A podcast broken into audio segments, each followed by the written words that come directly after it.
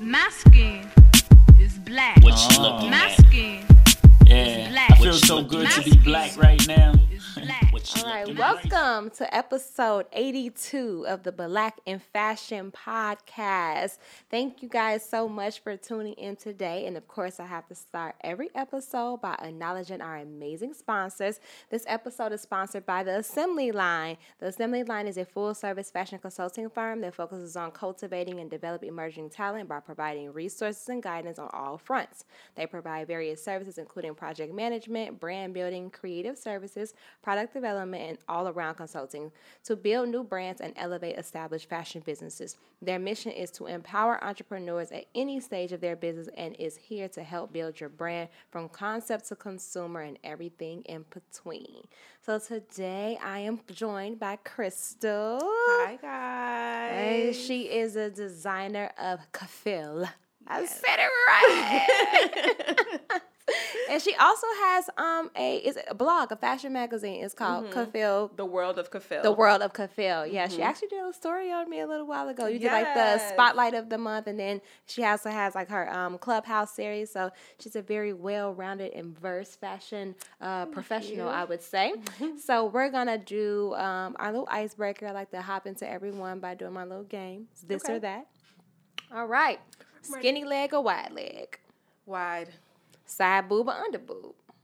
side Wedge or mule? mule. Okay, now I hear it. Fedora or beret? Mm, beret. Beret. I'm here for it. Oh, one more. Studs or hoops? Hoops. Okay. I like Girl, it. I'm I'm here for it. So, Krista, um, uh, I like our our space to just be more of a conversation and like less of like an interview. So, I just want to learn a little bit about your background, how you got started in fashion, where you're from, and uh, you know what, how you got got to where you are. So um, I started out. Well, first of all, I'm from the Bronx. My parents are Jamaican, so I am a Jamaican American, but I will say I am very much so Jamaican. Um, I grew up in the Bronx, but I went to school in different places in Mount Vernon, and then high school in the Bronx, and then I went to FIT for college. Um, my first job out of college was well, actually, let me backtrack. I got hired at a company to do production. And the day I was supposed to start, they did not answer the phone or my email to tell me what I was supposed to be doing. So that job went away, and I had to go back on the job market. And then I started working at Century 21 as a buyer and allocator, an assistant buyer, excuse me, an allocator. So I allocated bras and panties to all the Century 21 stores, um, and I bought Junior's lingerie.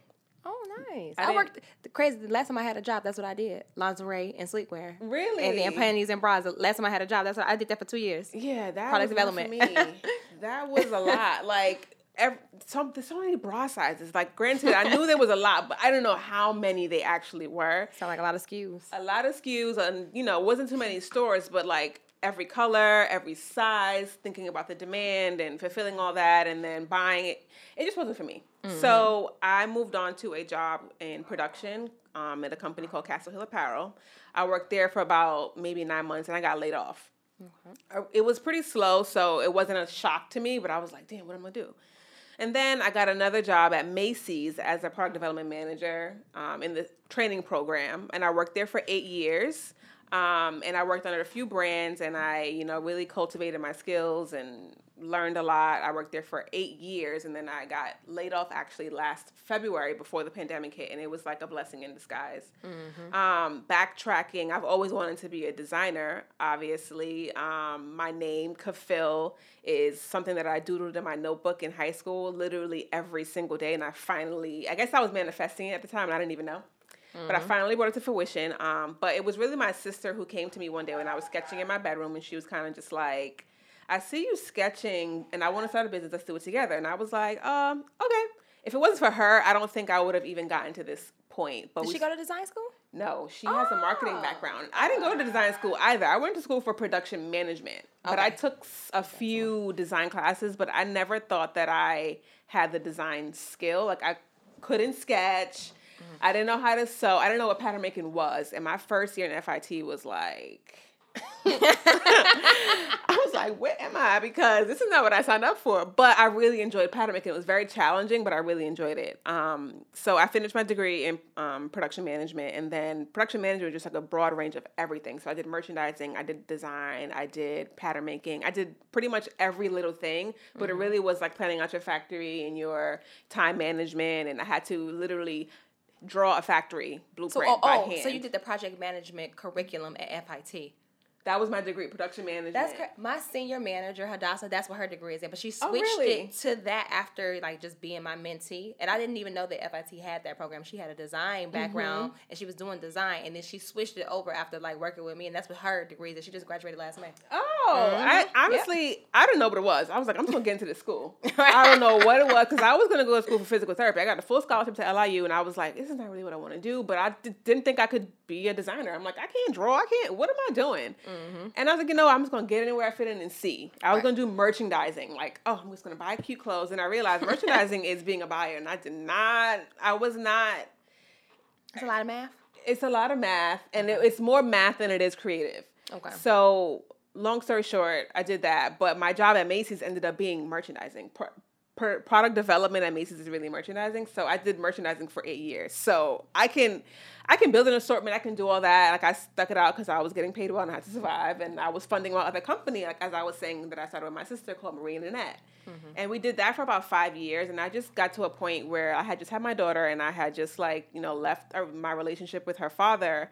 And I was at a point in my life, I was like, I just need to change. And like, I want to do things my way, the way I want to do it. And, you know, it was a hard decision to make to say, like, I kind of want to branch out on my own to my sister. And, you know, I felt like I was, you know, betraying her in some way, but I wasn't. And, you know, she she had her own project she wanted to work on. She just bought a house. So she, like, you know, had things. But Wait, are y'all twins or y'all just sisters? we are not twins. We are four years apart. Really? Mhm. People always think I we're twins, that though. y'all- me and my sister are four years apart, but I, I don't know why I thought y'all was twins.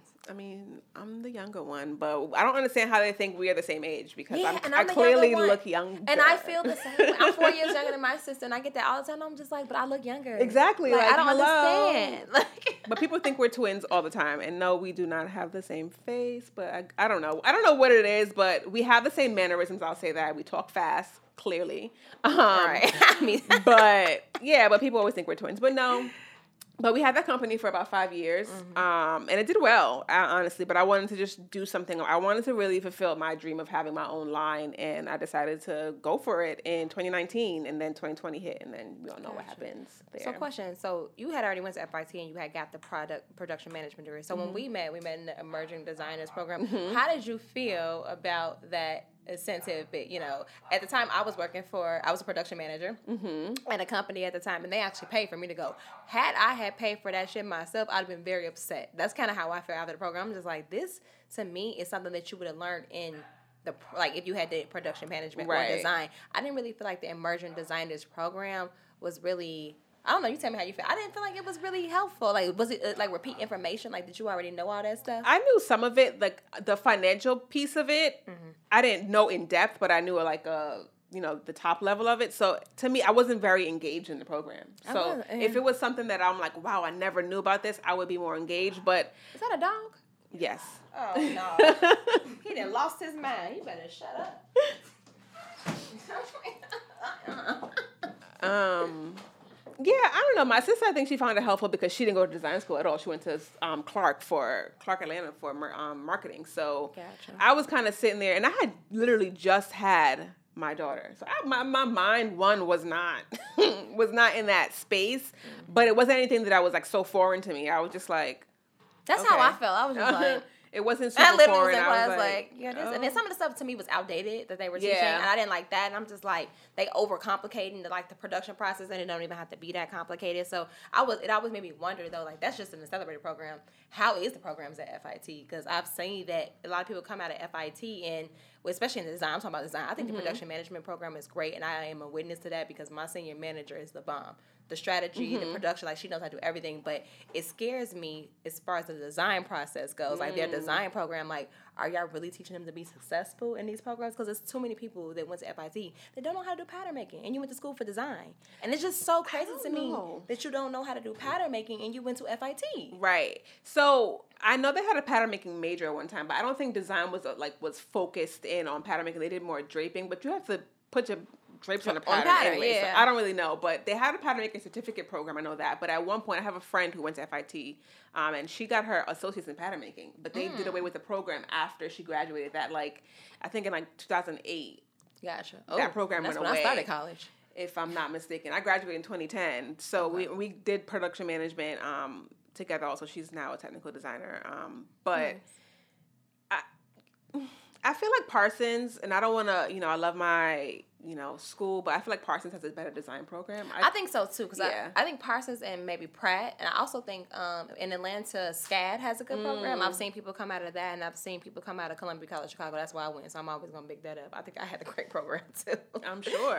Yeah, for sure. So, you know, just this whole transition and like, you know, coming from more of like the, you know, more of the business side of fashion background into evolving into a designer and stuff like that. How do you feel like you really learned about like fabrications and color and like honestly to, you know, creating an assortment, breadth of variety and like make it successful, even from Marie Antoinette all the way into like Kafil? Um, I definitely think it's been a process, and I have grown throughout the years. I think about my first collection I ever designed, and it was not, in my opinion, now looking back, it was not cohesive at all. Like it wasn't like you know, but. I learned about fabric through trial and error, and also just working at Macy's and like hearing little things. I worked in sweaters for a majority of the time, so I did a lot of yarn development and stuff like that. But then I moved into knits, but it was all trial trial and error. So I would I started off using a lot of silk Okay. because that was just like yeah, we know. it was it was more accessible, but I also just liked it. I liked how it draped. I, love liked silk. how it felt, and I wanted something that was more elevated. But it was trial and error, figuring out everything. The good part for me was my job as a production associate. I worked in the sample room, Mm-hmm. so everything that I had to do, I kind of leaned on those those ladies there. So they did it on my, they did all, all of my first samples. I worked with their friends to do my patterns, like Nice. that was like I didn't know why I was in that space because I'm like I'm not learning as much. It's really slow, but that was the reason I was there to kind of cultivate those relationships. But it was mm. all trial and error. But I will say that even now I still struggle with like fabric development and understanding like you know what fabrics to use on what style. But I'm also not afraid to say I don't know what I'm doing. Like if I'm with my pattern maker and I know construction, I know construction like in and out and I can tell her like that's not right but I'm like you know what? This fabric I want to use it but I, I, I'm a little iffy. Tell me if it's gonna work. And I'm The open to that feedback. I'm not like oh no I know what I'm doing because I don't know everything I don't and I'm not gonna lie like I do Mm-hmm. um, and some things just don't work and I'm like you know what Crystal you was doing too much or that doesn't make sense ask the question next time but Gotcha. yeah How did you, I guess, like navigate through the garment district? Because I think that some people get a little, you know, intimidated. You know, to do the tours and stuff. Like, you get a little intimidated by it. And like, how do you go? How did you go out and like find your manufacturers? Like, did you just get, rec- you know, get referrals or recommendations from other people, or did you just like hit the ground and it was just like, I'm just going to go in these buildings and figure it out? To be honest, I found so I've been working with the so in the beginning I worked with uh, my sample and pattern makers from my old job. So I met them all through my old colleague and just working with them in the office. And then my sister, honestly, she's probably found most of the other pattern makers the one I work with now was my only my sole pattern maker. Um, She found her on Craigslist. Her name is Just Ramona, and she is great. Oh, um, I found her on Craigslist. Um, but factories also is just like you know word of mouth and you know going into fabric stores, like going there so often and just speaking to the owners and speaking to people like hey I need I need to get this done. Like how can I get this done? Where can I get this done? And just asking the questions. And then if I'm walking by someone I'm like does that say factory? Oh, oh. Right. go downstairs and see what's going on. And Uh-huh. literally just popping up like hi I'm Crystal. Um I need help with X Y and Z. Can you that's it See, and, and honestly, that's how I learn. You know, like I learned from doing that, like just like getting out there and just like figuring it out and like going. I would literally go to one building, start at thirteen, and just work my way down, pop in, stick my head in places like what they, you know, what they doing Right. in here. And I think people, I get maybe they get intimidated by it, you know, because they like not sure how people are gonna receive them. But it's just like I just feel like in entrepreneurship, you got to be a risk taker. Yep. You got to take risks. You know, you got to jump out there. Like I don't think that it's for the faint and for I ain't gonna say the weak, but it ain't for the uh the easily timid. no If you not timid, at all it's not for you. So I want to kind of jump into like I guess being successful as a designer. What are some maybe some things that you learned along the way that you didn't know? And I guess how important is branding to you as we move into this segment? This segment is actually sponsored by Jaleesa Johnson, J and J Legal. Um, they help fashion designers and entrepreneurs build their brands, protect their creativity, and secure their legacy. They offer legal services in trademarks, copyrights, business formation, and contract drafting and revising. You could book a free 15-minute discovery call with them today to get your fashion empire off to the right track. Sooner than later, it's never too late. You know, visit jandjlegalservices.com. So, did you feel like you had to what do you feel like you did to brand and market it and how important is it versus design? Because i always tell new designers as they're starting out and stuff like that like branding is important.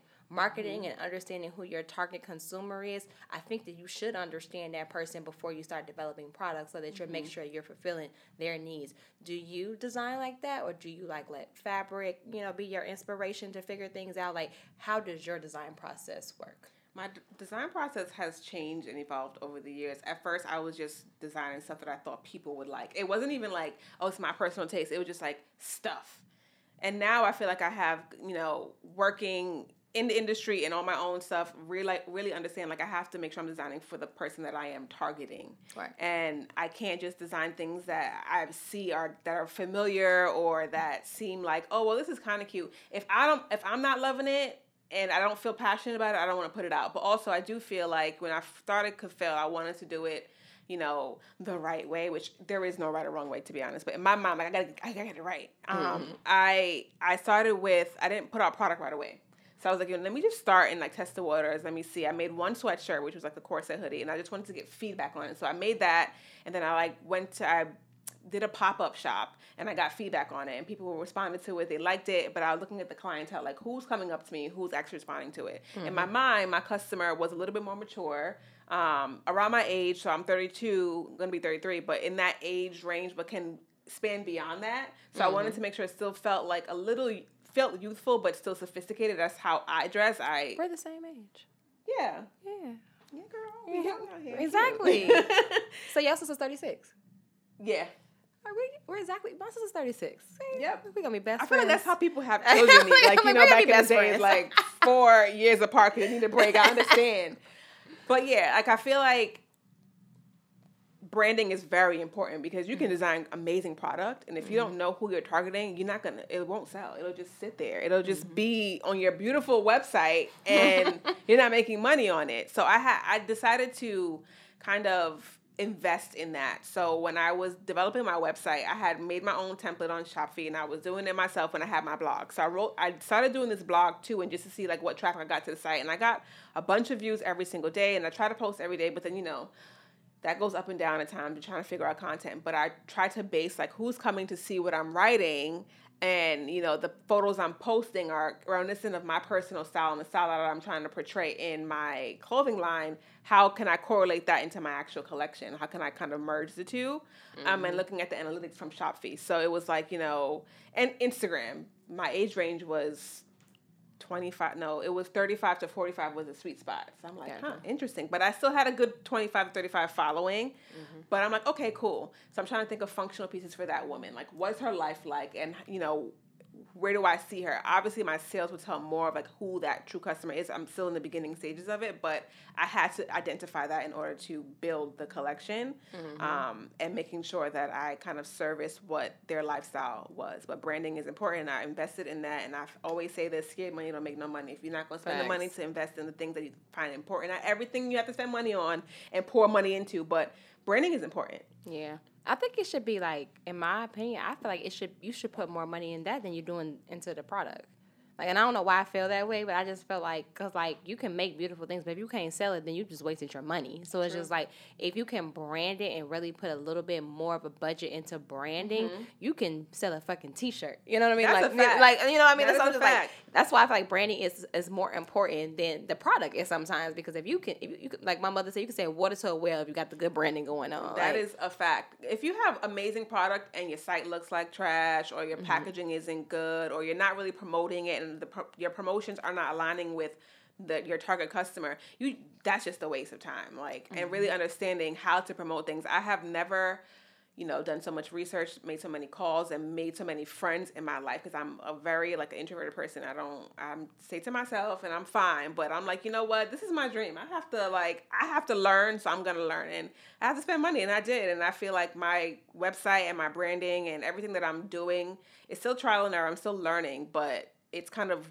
weaving into this like story that I want to tell, and it's really resonated with people I want to resonate with. So, I would love say that. spend spend the So money. and when you were. I guess when you were working in the industry, were you your only like only black girl in your a lot of your positions? Um, I was a lot. I was the only black girl in a lot of the rooms I was in. So I ran the this brand called JM Collection for Macy's, but I ran the knit category, which is the biggest category of that brand, and it made the most money. And I was the manager, and I had four direct reports underneath me. And every time I would like have a meeting or host a room, people not to say wouldn't acknowledge me, but they would just kind of be like, Who, Not the what? face. Like, you know, and it wasn't like it was hit or miss at times. It's kind of like who what is going on? Like, who is this person? Or my assistants would be sitting next to my associates and they would speak to them and I'm like, Can I get up? I'm like, you know, my name is Crystal. I'm here to run the buy the buy meeting. I have my buy recommendations. It took a lot of time for me for people to trust me. And I'm I wondered why. One, and I'm not gonna say this to toot my own horn, but I really do feel like I did an amazing job as a product development manager. And I looked the part, I spoke the part, I walked the part, I did everything that I was supposed to do, and I mm. made myself proud. And I feel like that intimidated some people. Like I would get dressed to go to work. I like to get dressed up. Like that's just me. Like, Right. where you going? I, I. I noticed that like from work because I was a product development manager. And same thing, like I get dressed up, I have Mm-hmm. clothes on, like, you know, I'm gonna be me. And the way I speak, I speak with diction in my voice, just like how you do. And like I'm very, you know, direct and transparent like that. And it can be intimidating. And somebody told me at one time, and I'm like, well, if you're intimidated by me, that's like a you problem. Right. It's not a me problem. that's not my problem. That's your problem. Like, not at all. Like, and also when she said it, when she told me I was intimidated, I was just like, but we're talking about you not actually putting the correct information in the tech pack. So what does me being intimidated have to do with you doing Right, your job? project, like, like, and I'm just like, make you feel bad for doing your job because she has some shortcomings and I don't like that. yeah, I don't. Mm. I'm not here for that. Not That's here not, for for, me. Um, I checked her right in her place. y'all. I was just like, I'm that's not like a problem. That's not like a personal problem. That ain't my problem. See, that was my thing. I didn't I didn't do that up front and I got to a point where I was like, you know what, I always want to be polite. I always want to be like nice. I don't like to be mean to people. Like that's just not I have I have an attitude at times, don't get me wrong. and Don't I'm not like, oh, uh, and dainty and like so soft spoken. But I didn't want to be rude. But I remember one time I had this this boss, um, and she was my senior manager at the time. And I she asked me to send an email to overseas for something. And I thought it was dumb to be honest. And I was like, I'm not doing that. Like I'm not doing that. And I was she was like, so we were in the buy market and they talked about the style and she was like, Well, did you reach out to overseas about it? I said no because I know what they're gonna tell me. She goes, Well, it'd be nice if you reached out so we can give um the buyers an accurate answer in the middle of the meeting in front of everyone. And I kind of said, Do you mind stepping outside, please? and that was the first time I ever said, because normally I'm like, you know, Crystal.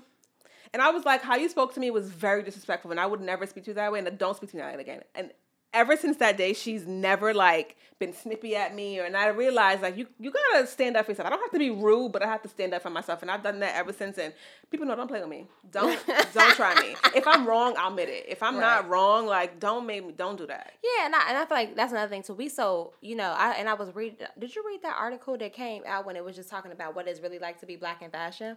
Um, I it did was- not. It had a whole bunch of excerpts just like from different have. people in the industry. That honestly, that's what prompted this podcast because it was just an article that came out. I want to say I've been doing this podcast for almost three years. It came out like three years ago, and it just had all these different excerpts from different black people that work in the industry. And one of them was saying that we just so happy to be in the room Mm. that we be quiet.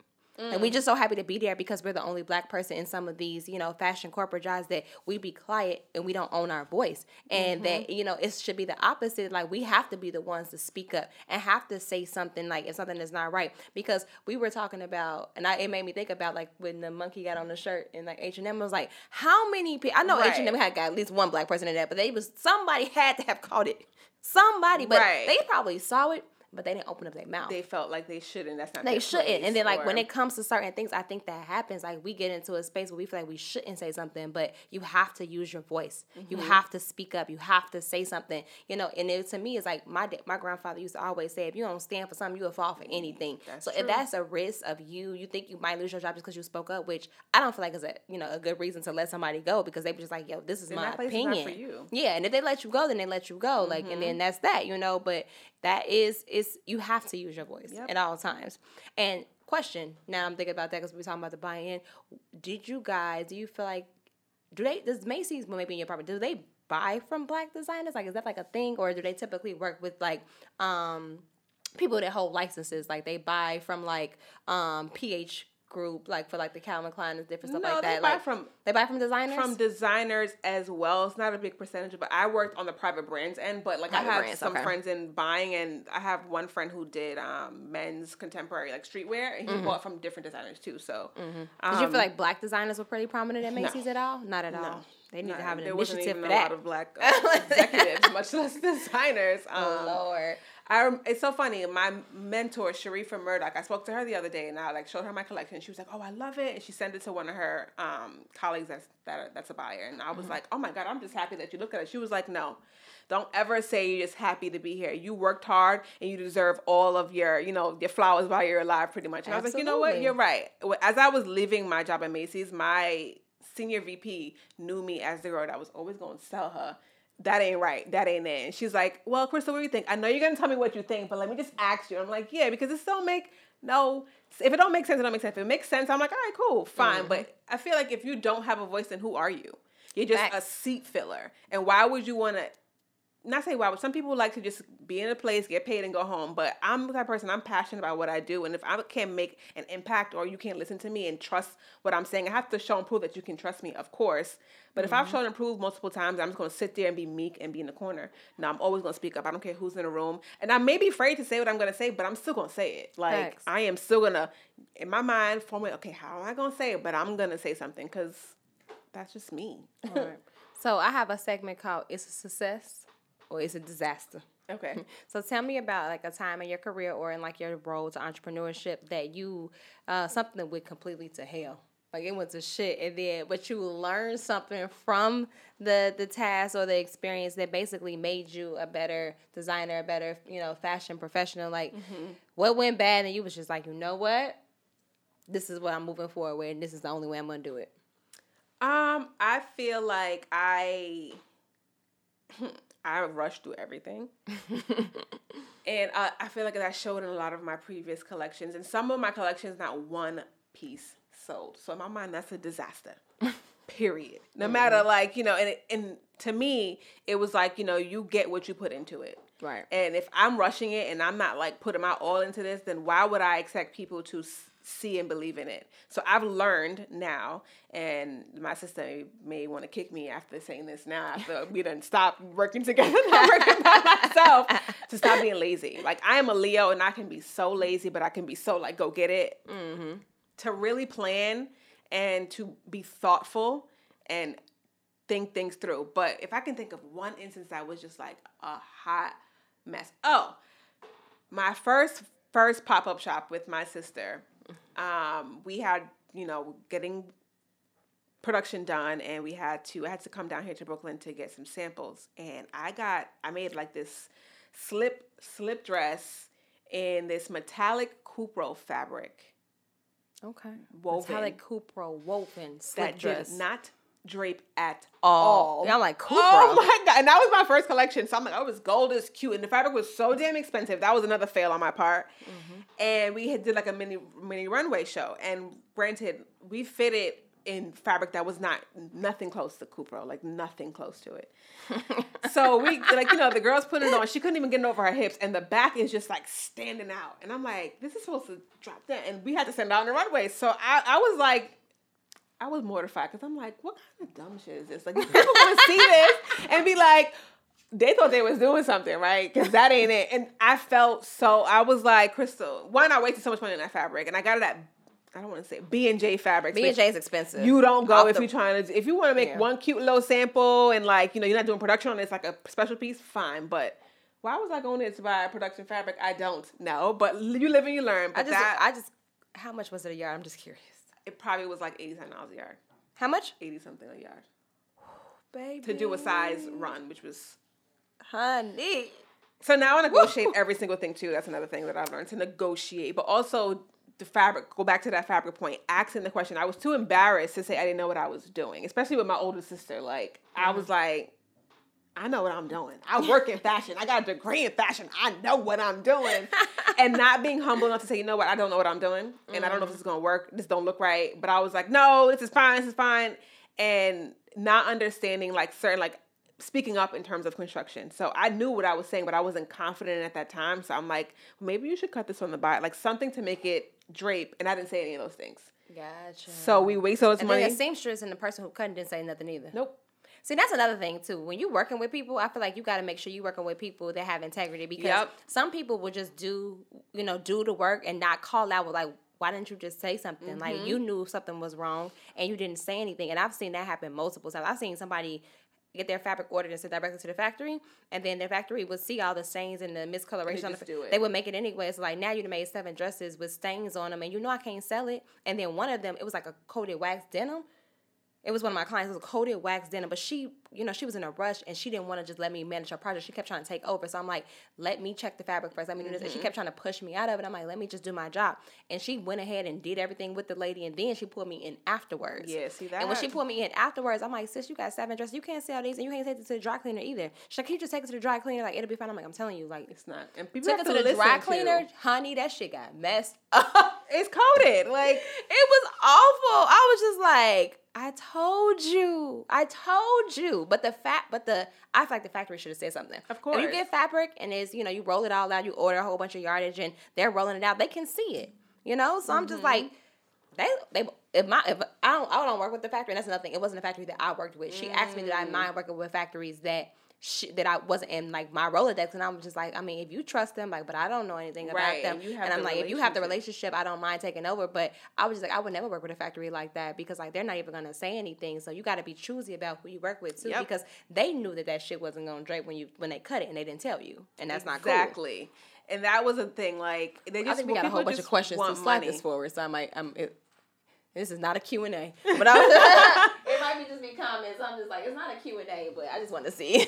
people just want money. That's how I mm-hmm. see it. And like now, the old Crystal, the less mature Crystal, and her 25 year old Crystal would have in this moment want to do everything on her own. Now I'm like, you know what?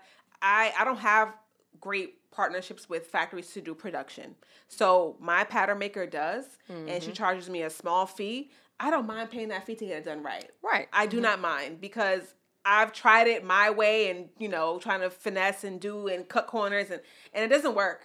And I'm not saying I can't get to that point where I can manage relationships and all that, but I'd rather focus my time and energy on one selling my product and advertising it and marketing it versus having to run to a factory when I can literally hire someone to do that whose expertise is in that. Right. And learning your like, you know, your strengths and cultivating those things and you know outsourcing the things that you're not as good at is kind of the way you should Yeah, go. I think you know. I think that trial and error. And for me, I feel like I wouldn't have. um I would have not wasted so much money if I didn't think I knew it all. You know, like I, I know a Mm-hmm. lot now, but like when I first started out, I wasted so much money just doing and thinking that I knew it all and that I had it all figured out, Mm-hmm. opposed to seeking advice or just working under someone. Because we, I hopped out of college and was just like, I'm about to be an entrepreneur. Where it's like, the the, running, and I yeah. did, and I did work for other companies, but to me, I think I tried to hop into entrepreneurship too fast. And, Like I was young, and then even even when I got here, I opened up a studio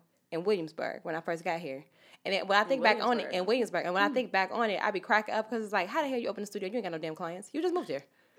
But so it's like- ambitious though. Yeah, like, at the you time, at the time, it made like perfect sense. Like I'm moving to New York, I'm opening up a studio. Why? First of all, you got an apartment and you're not used to paying this rent as it is. So this is Right. new. You gonna go buy? It. You gonna go get a studio? Take your refund check money, put it all into the studio. Mm.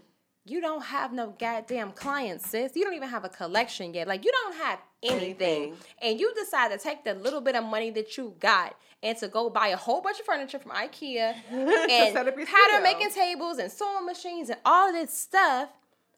Now what? There you don't. It's not like you have a collection that you're working on. It's not like you have a clientele. Like, why? Girl, I thought I knew it all. you- right, and you want to rush and do everything. It's about Mm-hmm. pacing, and I'm learning that because my end goal is obviously I, I said I wanted to have two clothing lines, one for you know Kafil, and then Avery Kensington will be the, my little girls line. But I Mm-hmm. want to have a studio as well. But I'm trying to pace myself because I like to. I want it now. Girl, but but studio didn't have nothing. no, I can't. I can't do that. I can't. One, I can't afford it, and two, it's just not a smart business move. But you have to learn. You have to go Mm-hmm. Through those experiences to really learn And what's a smart business move or not. Yeah, I definitely learned. I had to learn the hard way. My mother called those bought lessons. Like you paid for that shit. Like if you that's the, you paid for that lesson because it was just so stupid.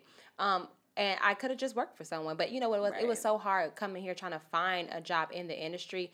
I had a design degree, and then all of my my my experience was in retail management. But I got up in retail management so fast that I didn't feel like I had nowhere else to go. Like I was Right. managing stores before I even left Chicago, and I was 24. So when I came here and I'm trying to get into like these fashion companies, they were trying to give me entry level money, and I'm And just like, like, I've been a store manager for the last three years. Like I already That's made, I was making $60,000 coming out of Chicago. I expect to make even more here, Right. and everything I was getting offered was like thirty a year or forty a year, and I'm just like, I couldn't even survive off of that in Chicago. And New York is like two times the amount. That's how much so, I made I don't know, but my dumb ass was just like, well, if I start my own business, I'm just gonna automatically make the money. Like it just was so. Because we're so naive, and uh, there's a blessing and a curse in being naive. Like, because you don't have any fear. You're like, you know, I'm just gonna do it. Mm-hmm. Now I'm like, okay, no. Because remember the last time you was like so impulsive, but then you have to balance that because you can't just be like, no, no, no, no. You gotta like give and take. But Absolutely. That is Yeah. hilarious. so, um, my last segment is called It's a Muse. Um, just tell us about like something that inspires you and motivates you. It's probably Avery. but something that inspires and motivates you that you want to share with like another designer that maybe could be a book or a mantra or an affirmation or anything that, you know, really just kind of keeps you going. honestly, my daughter definitely inspires me, but also the feeling of failing myself. I don't want to feel like I failed myself, like I sold myself short and I didn't give my all to something that I really wanted to do. So that is really what makes me keep going. But if I can share something that inspires me, I'm not your typical designer where like I like I look at abstract things and I'm so inspired. Like I, I'm not that girl, and I wish I was that girl, but I'm not. I look at what people wear. That inspires me, like clothes and how you style yourself. Like, oh, that's how I think of like a design. Um, but there's this one book that I have now that I like. It's called the um, is it the Black Vanguard? I believe. Black Vanguard. I believe it's that. Okay. And it's like a book of all black fashion photography. Mm-hmm. And if you read the articles and you see like like you know just understanding how young black creatives are so dope, I think that is like one thing that really really inspires me because I feel like a lot of times, especially growing up, I didn't feel like black people can be in this space. Mm-hmm. You know, like we weren't luxurious if we were in this space. It's either we're like streetwear or like you know, and not to say that streetwear can't be luxurious, but I I never really saw representation of us in a luxury space with the Gucci's and Louis Vuitton. I've never seen that. And then when I got this book, I got it like in the middle of the pandemic, but it really, really like just made me believe even more that take up all the spaces. Like don't I hear that. don't That's don't hold of- this corner. Take Wait a up minute. the space. That's the name of the um, That's the name of my segment on my blog. It's called Take Up Space. space. Yep. I'm like, ain't that the name of And I interview people and women who take up space, who say, you know what, I'm gonna go after what I want. I'm gonna, I'm going to do it. I'm not gonna half step it. I'm gonna do it, which is why I featured you on my blog because you are doing it, and I, I see the hustle, I see the grind, and it's very inspiring. But why, why get a piece of it when you can have all of it? I'm not saying you, when you get all of it, you can share with other people. I hear that. I love that. That segment is actually brought to you by the Brownstone Experience. Experience is a wellness, fashion, and beauty experience aside of the Black women community. We are currently sourcing Black-owned designers to add to their monthly collections. They are open to building creative partnerships with Black-owned products and brands. They understand that the old retail model does not work for both parties, and they are ready to create a new and innovative approach to meet their clients. So. I feel like you should partner with the Brownstone Definitely. Experience. They're amazing, and they're actually based in um in Texas. You So- featured them um, on the Black and Fashion podcast. Mhm, a yeah, I post them a lot. Yeah, They're one of our sponsors. Yeah, I um always. I read that. Yeah, I was like, yeah, they're they're great. I love that. I love Faison DeVee. They have us um a retail space in Philly. Mm-hmm. They don't want nothing but black and um like local like designers and stuff like that. So that's why I'm like I'm just trying to you know connect everybody and bring everyone together. Yes, I love that. I was gonna visit this TA New York. is also a black owned store in the city on 13th Street. Was, the first time I'm going is tomorrow. I just want to see it. Like Nice. I want to see black people doing dope stuff, and it's like all curated you know, designers and it's all like exclusive things. So I'm I'm excited for stuff like that. That stuff brings me joy. Like that motivates me. Like, you know what?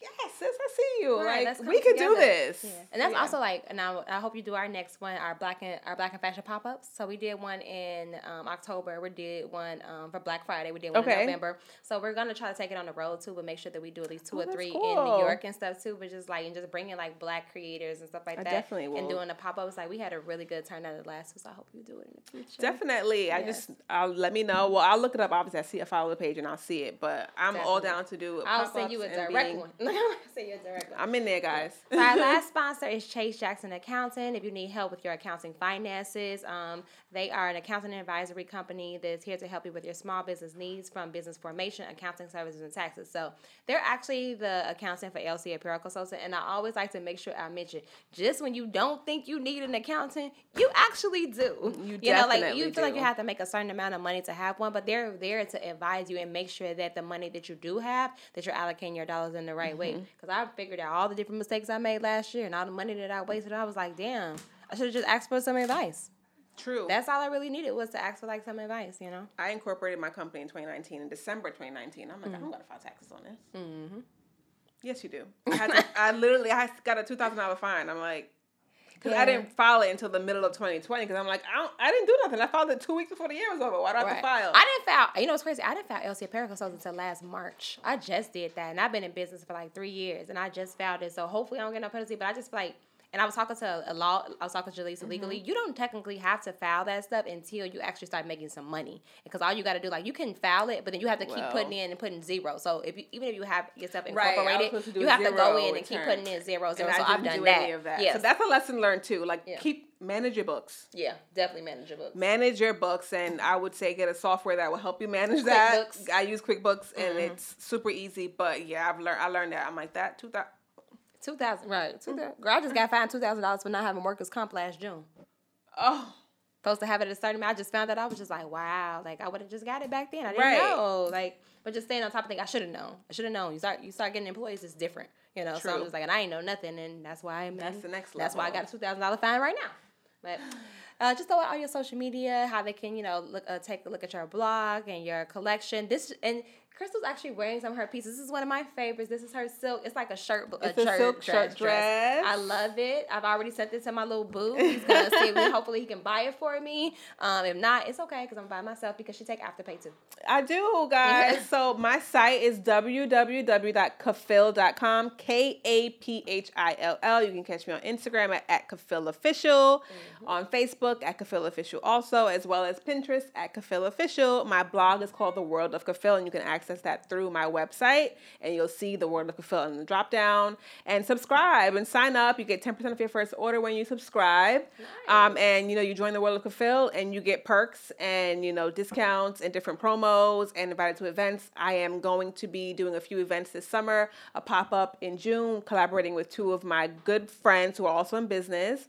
Um, and then a dinner um, just to celebrate us, you know, Right, take up space. And I also do a take up space feature every month. Lanice was one of them, but I am starting up again. It's going to be a virtual one versus a written article because I know sometimes you don't want to read, you just want to you want to watch. So catch me this Saturday on IG Live with the language of Yolanda. But yeah, I love it. Thank you so much for Thank joining me. Thanks for coming and spending time with us at the Black and Fashion Podcast. So, as I always say, guys, make sure you buy black, recycle that black dollar, keep it in your community, and stay black.